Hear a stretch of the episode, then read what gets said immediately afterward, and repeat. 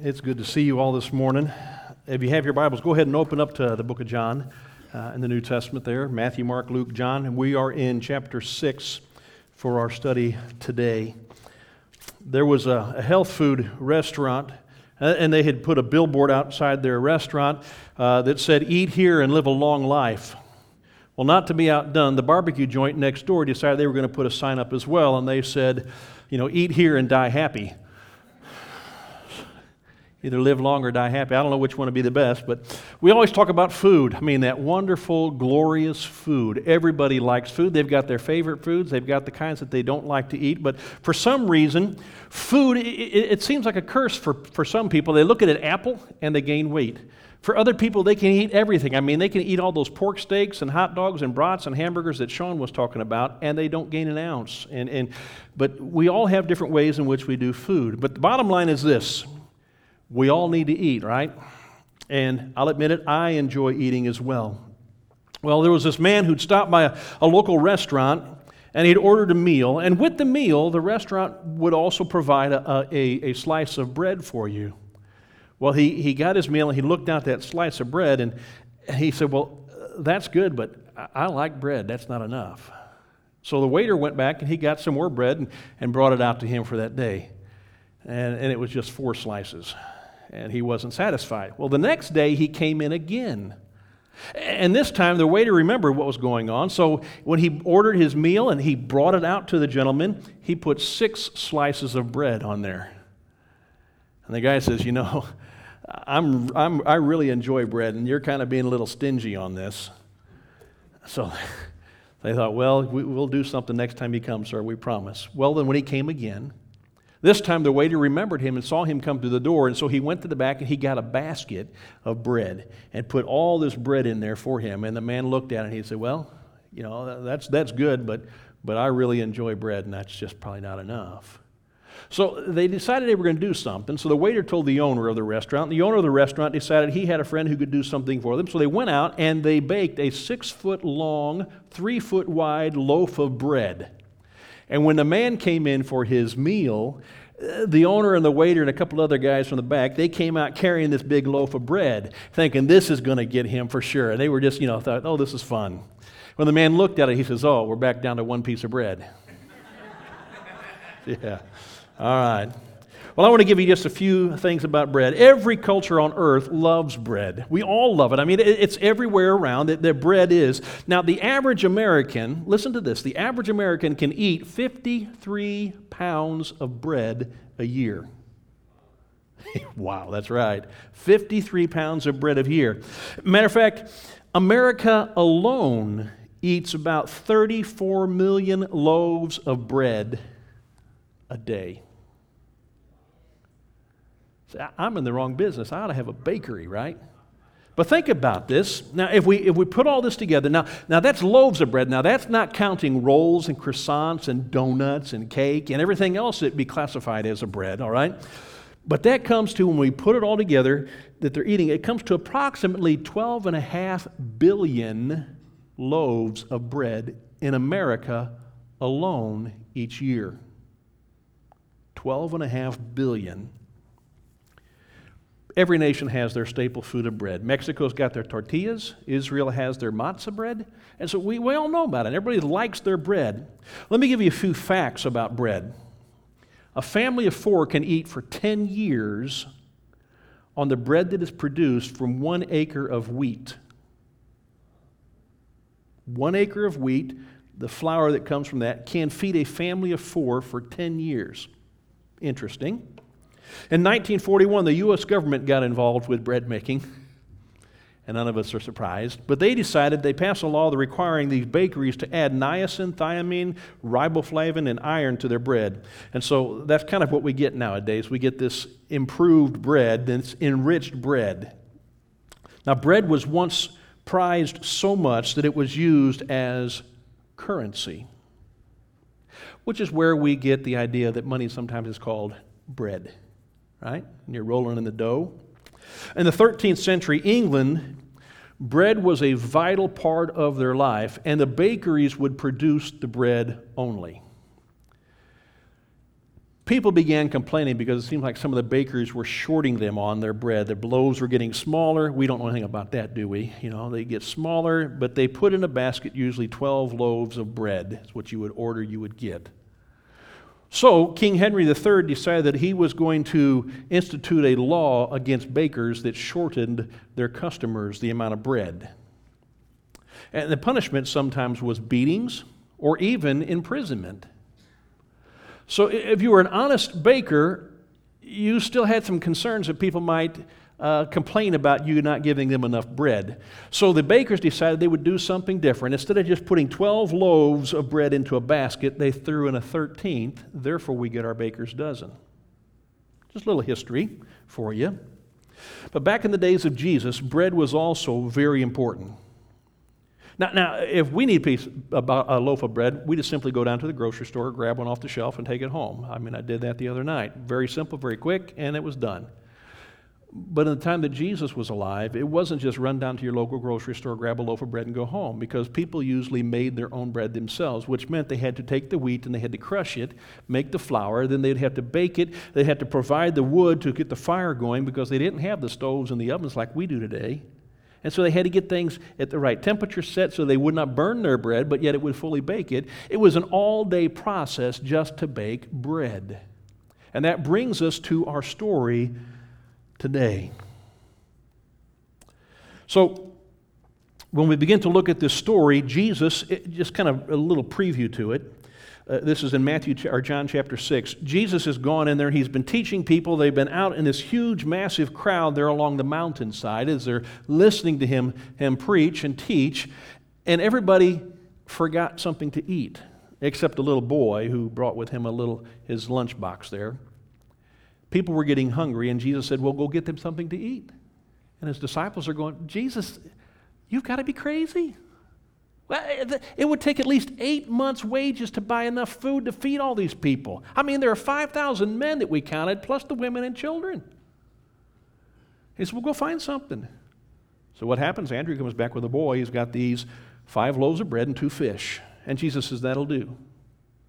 And he begins breaking the bread and the fish and sending it out. And he feeds everybody. Finally, everybody's had their full, and Jesus says, okay, just collect that what's left over. And they did. So they, they brought together 12 basket full of leftover. What a miracle. The people thought, this is amazing. And so they, they, they decide they're going to make him king at that very moment. So they get all tussled around and they're trying to figure out, let's get him and let's take him and make him be our king by force. But he kind of slips through and goes up on the mountain to get away from him. And he tells his disciples to head out and, and go back to Capernaum across the sea. And so they get in their boat and they leave. People are still looking for Jesus and they can't find him. So the incident that we're about to look at turns into one of the most pivotal points in the life of Jesus. This little story, this what takes place after he feeds these 5,000 people and they don't get to make him king, something now changes in how they perceive him. So no longer is he going to be popular. Now, the first thing we notice is that the bread of life does not spoil nor does it feed the physical body. Let's begin in our, our book of John, chapter 6, at verse 22. On the next day, this is after he fed the 5,000. On the next day, the crowd that remained on the other side of the sea saw that there had been only one boat there and that Jesus had not entered the boat with his disciples, but his disciples had gone away alone. Now, other boats from Tiberias, that's on the other side of the sea, other boats from Tiberias came near to the place where they had eaten the bread after the Lord had given them thanks.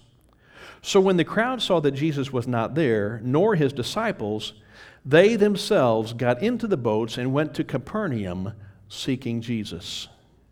When they found him on the other side of the sea, they said to him, Rabbi, when did you come here? And Jesus answered them, Truly, Truly I say to you, you're seeking me not because you saw signs, but because you ate your fill of the loaves. Do not work for the food that perishes, but for the food that endures to eternal life, which the Son of Man will give you. for on him God the Father has set his seal. Now they said to him, What must we do to be doing the works of God? And Jesus answered them, This is the work of God, that you believe in him whom he has sent. That's the work of God. Well, not much has changed in 2,000 years. People are still searching for Jesus, and they're also still trying to find out how they can get their next meal made. All right, we're, we're still hungry, so we want a quick fix for things. When morning came and the people can't find Jesus, they knew he was there, but he's gone somehow, and they got to search for him. And they knew he didn't get in the boat, so where'd he go? Well, after searching for a while, they finally get in these boats that come from Tiberias and they head over to Capernaum to try and see if Jesus made his way back there because they knew that that's where he had been staying. And so their search led him there. And when they find him there at Capernaum, they're kind of dumbfounded because they can't figure out how he got there. Well, little do they know that during the night, when the storm began to rage around the sea that brought these Tiberias boats over, Jesus went out walking on the water and he met up with his disciples, got in the boat, and they landed there by Capernaum. They just knew that he, he, he didn't get out there, but somehow they found him there. The people have come looking for Jesus not because they wanted him to know him anymore or to even proclaim him to be their Messiah, but they came to him because, well, they were hungry. And it's morning. And they haven't had anything to eat since last night. And so we know that he can give us food, so let's, let's go get him and he'll feed us again. Matter of fact, that was probably the best fish sandwich they ever had. So they went there looking for him, not to get to know him better, but they went there because they were hungry. At least that's the, what we perceive in the conversation that's going to take place. You see, every day people get up, they go to work, they go home, they sleep, and they do it all over again. And why do we do that? So that we have the money to pay for the food that we need to eat tomorrow. That's just the process of life. Now, we're working for our daily bread the same as the people of Galilee did over 2,000 years ago. Let's look at verse 27, though. Jesus says, Do not work for the food that perishes, but for food that endures to eternal life, which the Son of Man will give to you, for on him God the Father has set his seal. They had this false assumption that God required them to do certain things in order for their needs to be met. So, what do we got to do to do God's work? What, what do you want us to do? We'll do whatever it takes. All right? But they, but they want that food that, that is offered there. And so that's what they ask him there in verse 28. So, what must we do to be doing the works of God? Well, it quickly becomes clear to them that Jesus is referring to something different than what they had anticipated with all their conversation. They're thinking earthly work. What can I do with my physical hands, with my physical body? What can I accomplish? And Jesus is saying it's not about that. But what does he say the work of God is? And it's interesting. The work of God is this that you believe in him whom he has sent. So if you're going to work for God, what do you got to do? You believe that Jesus is the one whom God has sent into this world. That's the work that we're required to do by God. Believing God is the, the one work that, and the only work that man has to do to obey Him. And it's not just merely consenting to an idea and the extent of, of arguing against it, but it's believing, and accepting that so that you're willing to live by that standard. And if you believe that Jesus is the Son of God, then you're going to follow Him, you're going to do as He asks, and your lifestyle is going to pattern His. That's the work. Believing on Christ is not just a single act of the mind, but it's a continuous state of trusting in Him and being faithful to Him. And if you go and read the book of James, you discover in the second chapter that your faith, without any other kind of action behind it, is dead, it's useless. So faith and works go hand in hand. Because you believe in Jesus, now you're going to act like you believe in Jesus. And that's what He's telling us here. The Jews had become obsessed by observing the law. They knew that, that they needed to take the law as far forward as they can in obedience so they can get to heaven. I mean, that was their whole purpose, that God gave them the law through Moses, and so they needed to obey it without failure. if they wanted to get to heaven. They were obsessed with obedience and doing everything completely literal as they could. They were convinced that by following the law faultlessly, they would gain favor with the Lord. But they misunderstood a few things about the law. So let's turn our Bibles into Romans chapter 3. So uh, hold on to John 6 because we're going to come back. But in Romans chapter 3, we're going to discover that, that now we know, he says there beginning in verse 19, now we know that whatever the law says, it speaks to those who are under the law, so that every mouth may be stopped and the whole world may be held accountable to God. Now listen here. For by works of the law, no human being will be justified in his sight since through the law comes the knowledge of sin. Because now, but the righteousness of God has been manifested apart from the law, although the law and the prophets bear witness to it. You see, the righteousness of God, he says, through faith in Jesus Christ is for all who believe. For there is no distinction. All have sinned and fall short of the glory of God. So the first purpose of the law is this it's to give us a knowledge of sin and to realize that we have failed. That's what the law is about to show you that you can't be righteous.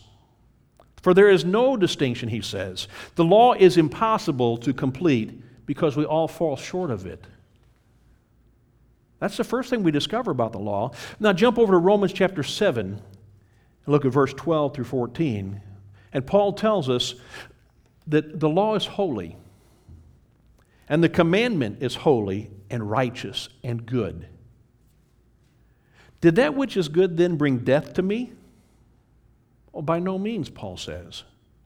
It was sin producing death in me through what is good, in order that sin might be shown to be sin, and through the commandment might become sinful beyond measure. For we know that the law is spiritual, but I am of the flesh, sold under sin. So, not only is the law given so it gives us a knowledge of sin, but the second purpose of the law is that it's spiritual and it makes us carnal or people of the flesh. So, it's something totally different. It's not of this flesh, it's something that goes beyond that. The Jews, they were working with the law of the flesh, thinking that their actions in the flesh would enable them to get to heaven and have eternity with God. As long as I do the things that I'm supposed to do and I'm a good boy, I get to be receiving my reward. They were laboring for the bread that would perish, but they need to do something that is different.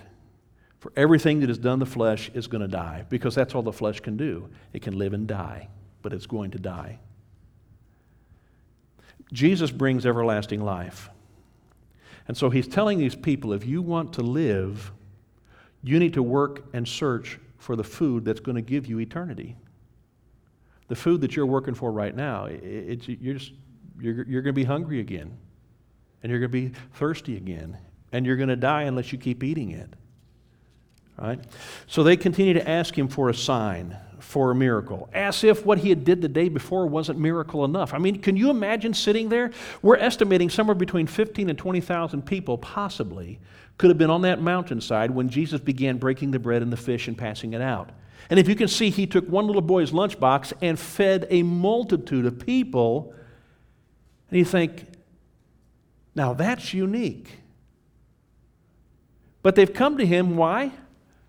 do it again. Do it again. We'd like, we'd like to see that again. We're hungry. They don't get what he's trying to say to them. See, they want him to, to prove himself again that they, they can't comprehend who he is, and they, and they have him right in front of them. And so, what they're wanting is more manna from heaven. In John chapter 6, verse 30 through 35, let's read what it says there. So they said to him, Then what sign do you do that we may see and believe you? What work do you perform? Now, our fathers ate the manna in the wilderness, as it is written, He gave them bread from heaven to eat. And Jesus then said to them, Truly, truly, I say to you, it was not Moses who gave you the bread from heaven, but my Father gives you the true bread from heaven. For the bread of God is he who comes down from heaven and gives life to the world. And they said to him, Well, sir, give us this bread always. And Jesus said to them, I am the bread of life. Whoever comes to me shall not hunger, and whoever believes in me shall never thirst again. You see, in their state of poor understanding and unbelief, they just don't get it. And it was probably disappointing for them to hear his answer. They want to see, here, here, I brought some loaves. Can you multiply those? Fill everybody with these. They want to see another sign. Do it again, do it again, do it again. That's all they're wanting to satisfy themselves. And they don't quite understand what he is saying here. And in other words, instead of saying, Let me give you more food to eat, I will give you the bread of life that will give you eternity. And you're never going to hunger and you're never going to thirst again. Well, we want that. Go ahead and make it. Let's see it. No, no, you don't get it. It's me. He's offering himself to them, and they don't see what he's really offering. They've lost it somewhere. But the truth is, the greatest gift that they could already have, they had right there before them in him. And if they only knew it, he had satisfied their physical hunger once, and now he's willing to satisfy their eternal hunger and sustain them in life. After all, the scripture does say, man does not live on bread alone, but on every word that proceeds from the mouth of God. Well, to receive this bread of life, you have to come and you have to believe. So, verse 35 through 40. Jesus said to them, I am the bread of life, and whoever comes to me shall not hunger. Whoever believes in me shall never thirst. But I say to you that you have seen me, and yet do not believe. And that the Father gives me will come to me, and whoever comes to me I will never cast out. For I have come down from heaven not to do my will, but the will of him who sent me. And this is the will of him who sent me, that I should lose nothing of all that he has given me, but raise it up on the last day. For this is the will of my Father. Pay attention. This is what he's going to tell. You ever want to know what God, what does God really want? Jesus is going to lay it out here. This is the will of my Father, he says, that everyone who looks on the Son and believes in him shall have eternal life, and I'll raise him up on the last day. Now that's the bread of life that comes from heaven. It comes from the Father. Just as the manna came during that wilderness journey of the people of Israel for 40 years while they were in the desert. God provided for their daily needs. And He sustained them over that course of time with the manna that He gave to them. It was a unique thing that went on. So they, they're in a desert. You can't grow crops in a desert. Plus, they're on the move all the time. So, how does God feed them? In the morning, when they wake up, they go outside their tent and they see the ground covered with some strange stuff manna.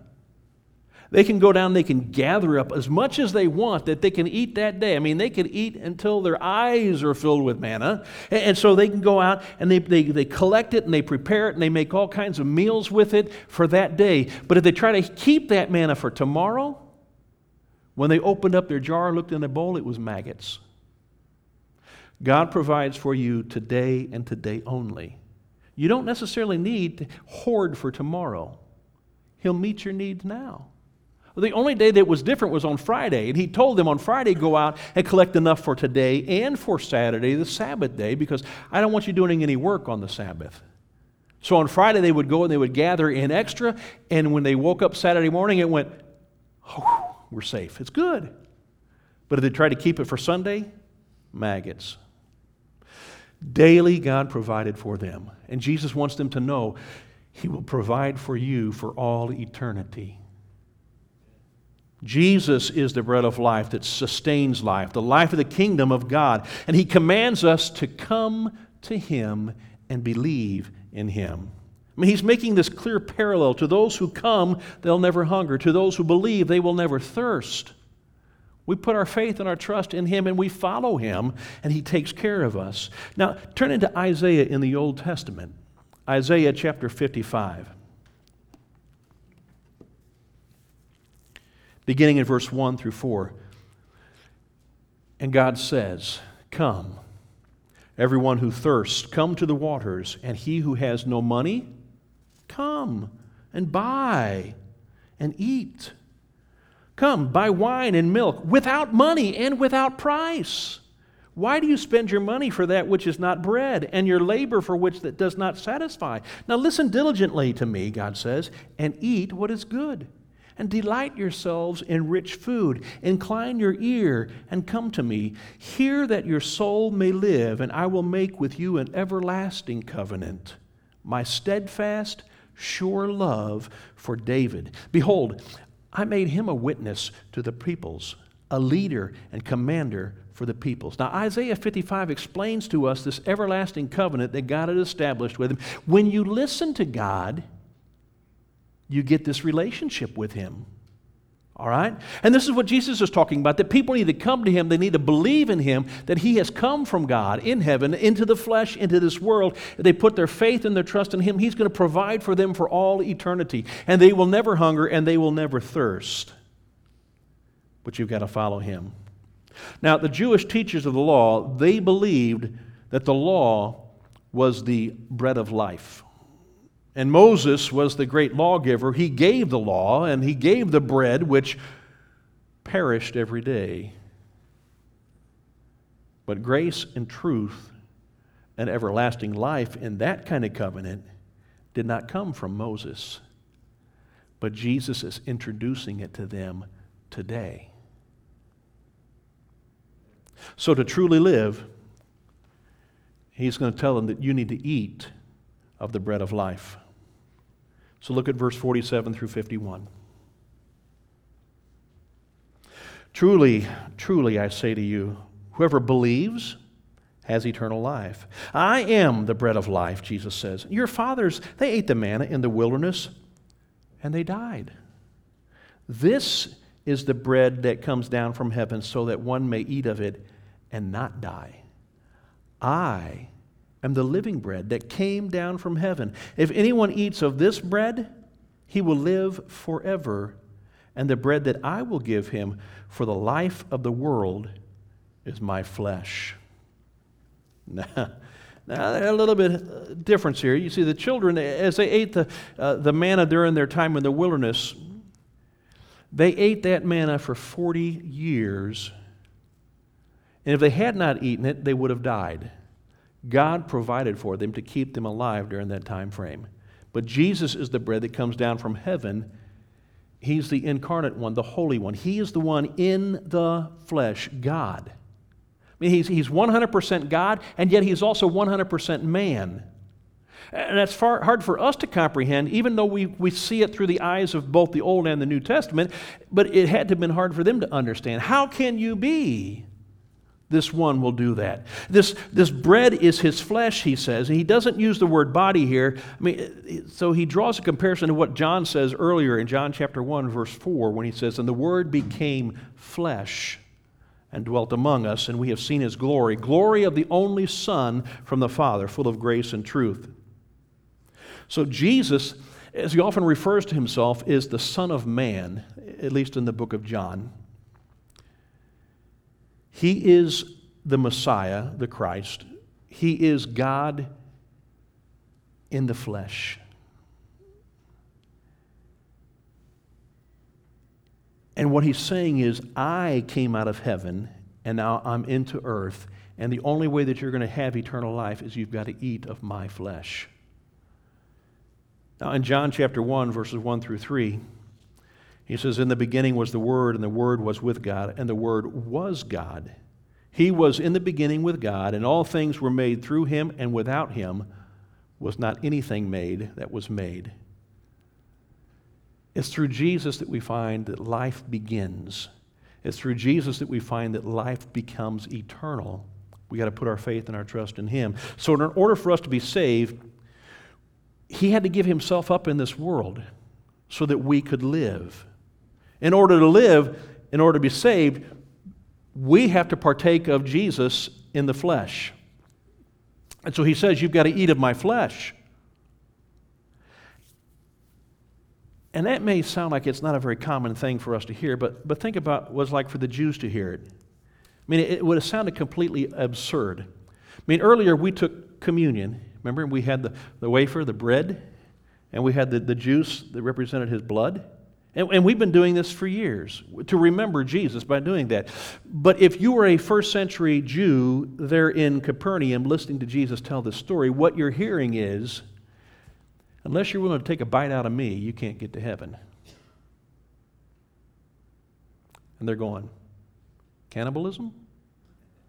Hmm. I don't think so, Jesus. I think I'm going to pass on that. I'm not really into eating people. I'm not into drinking their blood. I'm not into this kind of stuff. And so, as a result of what he's saying, they don't quite get it. They're thinking still in the physical sense, not the, not the spiritual aspect that Jesus is speaking in. He's speaking of heavenly things, but all they can concentrate is on the earthly stuff. I don't want to eat your flesh. I don't want to drink your blood. I don't want any of this stuff.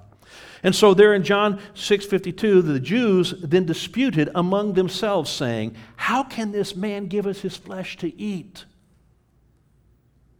They're completely flabbergasted the concept of eating his flesh, but they're not understanding what he's really saying.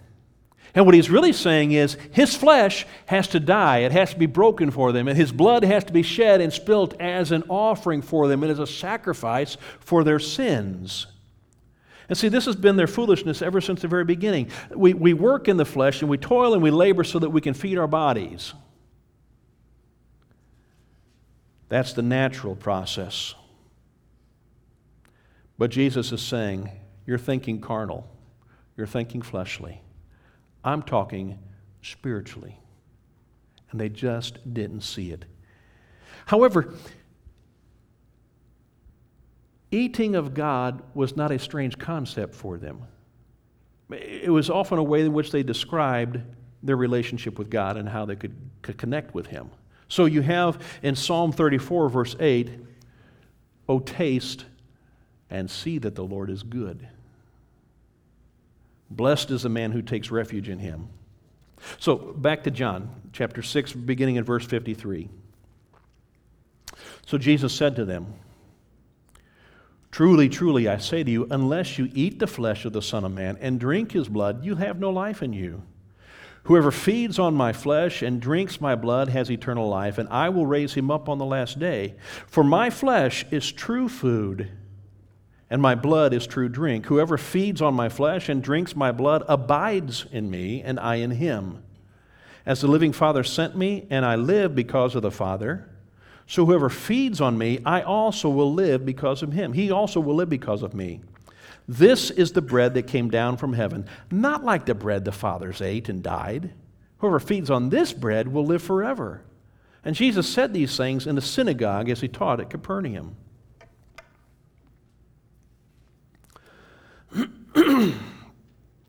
now, in verses 47 through 51, the children of Israel had to eat manna during that time. But now something is different. We go to 53 to 59, he's telling them that, that he adds this concept now of not only eating my flesh, but drinking my blood. Blood is indicative, when it speaks of God, of a new covenant, of a promise, of a contract that he is making. So blood has to be in any covenant there is with God. So over in Hebrews chapter 9, we find this is written. But when Christ appeared, as a high priest of the good things that have come, then through the greater and more perfect tent, not made by hands, that is, not of this creation, he entered once for all into the holy places, not by means of the blood of goats and calves, but by means of his own blood, thus securing an eternal redemption. For the blood of goats and bulls and the sprinkling of defiled persons with the ashes of a heifer sanctify for the purification of the flesh, how much more will the blood of Christ, who through the eternal Spirit offered himself without blemish to God, purify our conscience from dead works and serve the living God? Therefore, he is the mediator of a new covenant, so that those who are called may receive the promised eternal inheritance, since a death has occurred that redeems them from the transgressions committed under the first covenant. For where a will is involved, the death of the one who made it must be established. For a will takes effect only at death, and since it's not a force as long as the one who made it is alive, therefore not even the first covenant was inaugurated without blood. For when every commandment of the law had been declared by Moses to all the people, he took the blood of calves and goats with water and scarlet wool and hyssop, and he sprinkled both the book itself and all the people, saying, This is the blood of the covenant that God commanded for you. And in the same way, he sprinkled with the blood both the tent and all the vessels used in worship. Indeed, under the law, almost everything is purified with blood, and without the shedding of blood, there is no forgiveness of sins. So Jesus is introducing to them his blood as a sacrifice for them, understanding that this is a new covenant he's creating, eternal life, beyond what the law could give you, because all the law could do is give you death. It doesn't offer eternal life. So you can't live for righteousness there. The only way you can get it is through this new covenant that Jesus is offering. And blood has to be a part of it. But the blood is always a part of covenant. Now, I don't know about you, but I'm glad I'm in the New Testament that his blood covers me. Because if we were still under the Old Testament, the blood literally, literally would cover you. Because they would take the blood of the calves, of the calves and the goats and they would sprinkle it not only on the altar, but also on the people and on the tent and on everything that was a part of their aspect of worship. It was a bloody mess. Jesus' blood now has been sprinkled upon our hearts, cleansing us from a guilty conscience, providing for us righteousness and everlasting life. Blood is used to seal the covenant, and it's necessary for the remission of sin. By partaking of his flesh and blood, we have everlasting life. So, Christ is the covenant sacrificed and is God's provision for our sustenance to keep us alive. So in 2 Peter chapter 1 verse 4, Peter says, "By which he has granted to us his precious and very great promise." so that through them you may become partakers of the divine nature, having escaped from the corruption that is in the world because of sinful desire. Now, through the Holy Spirit's work, we receive his life and partake of his promise. So when you eat of this bread of life, he will live in you and you in him. A total different relationship that is, that is presented here in all of this. Jesus is telling us that if we eat of his flesh and if we drink of his blood, then he will abide is the word that's used. He will live, make his dwelling place in us. And he will live within us, and we will live within him. I mean, it's significant because it's a sharing of his death and his life. So listen what he says in Galatians chapter 2 as Paul writes, beginning at verse 19. For through the law, Paul says, I died to the law, so that I might live to Christ. And then he goes on, he says, I have been crucified with Christ. It is no longer I who live, but Christ who lives in me. And the life I now live in the flesh, I live by faith in the Son of God, who loved me and gave himself for me. Eating and drinking is a personal act. Eating and drinking is a personal act of faith designed to bring you into a closer personal relationship with Jesus. And when that happens, the old self, the old life that you lived, is died and it's buried and it's gone.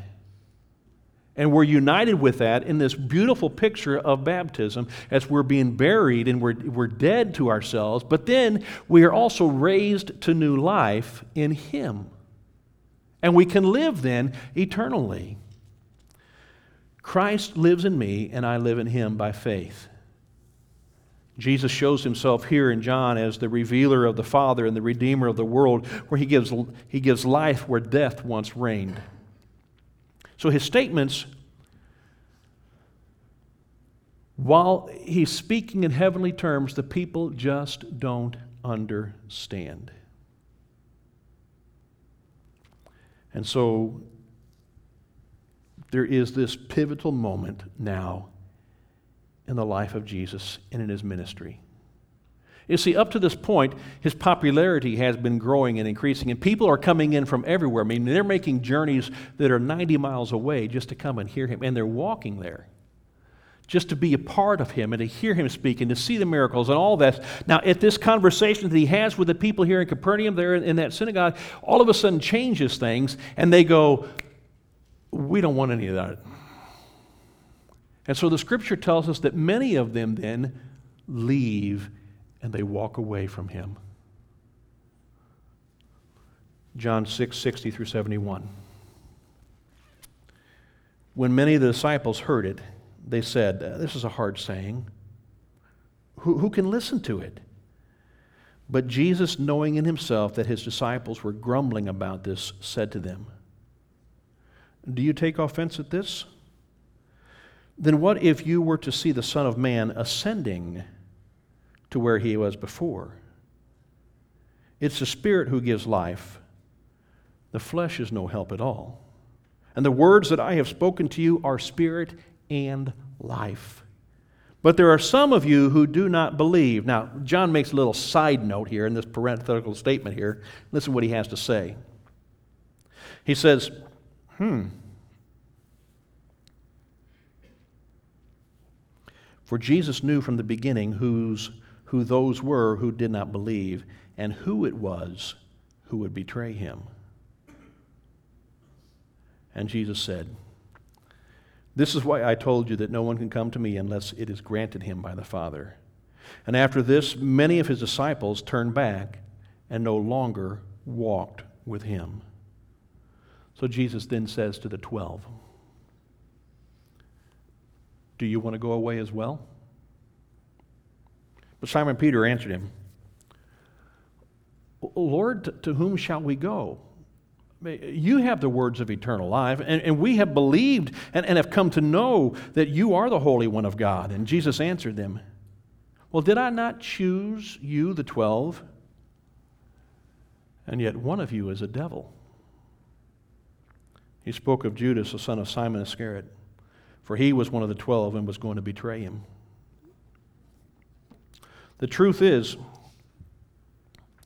he scared and offended many of those people, and so they walked away.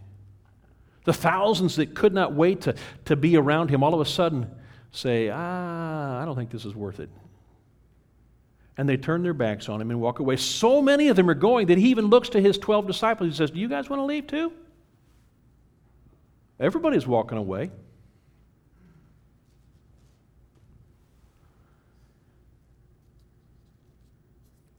See, Jesus had to die in the flesh, but we must join him and die in the spirit so that we can live in the flesh by faith for him. The people who were there that day, they were only searching for signs and wonders that would satisfy their fleshly needs. They weren't thinking about eternity. It's amazing how our hunger can cause us to lose thought of what we need to focus on, right? And so he sees many of those who have traveled with him leave, and, and, and, and part of him seems sorry to see them leave, even though he knew who it was that truly believed in him.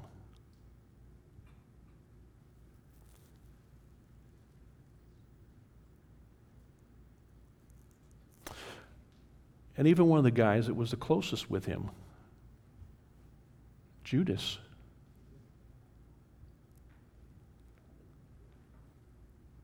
Why didn't he leave? John 6, 68 and 69, Peter says, Lord, to whom shall we go? And you have the words of eternal life, and we have believed and have come to you to know that you are the Holy One of God. They began to understand what it means that He is the bread of life. Not just life here, but life that's everlasting. And we know that that which is holy belongs to God and to God alone. So, how do we partake of that? Jesus embodies the holiness of God, whom Israel confessed and to confess that Jesus is the Holy One of God, according to that knowledge, he then is God, is what he's saying.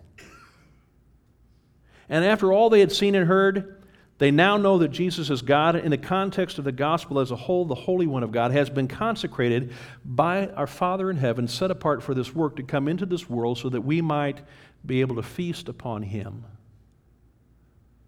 to taste and see and know that our Lord is good. So, how do we respond to Him? Well, do you accept Him? and walk with him, or do you reject him and walk away? I mean, that's your choice.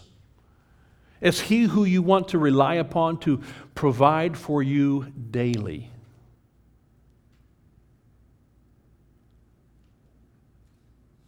You know, we pray that prayer Father who art in heaven, hallowed be thy name, thy kingdom come, thy will be done on earth as it is in heaven.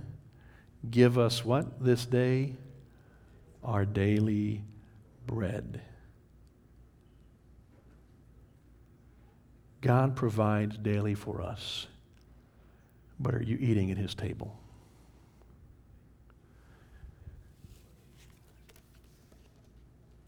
I, I pray that you begin to see Jesus for who he is as we go through this book of John and discover his identity by how he, he tells people just flat out who he is.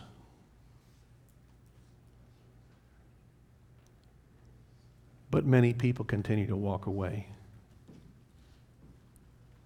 And I pray that we don't walk away, but we learn to walk closer, not only in his steps, but side by side. I'm going to have our invitation for you. Decision you need to make, why, don't let it go. I can't say this enough because you don't know if you're going to have an opportunity to surrender yourself to God tomorrow or tonight, next year. But Jesus has provided for you an opportunity to understand what eternity is all about. He's given his life for us. He is the bread that we need.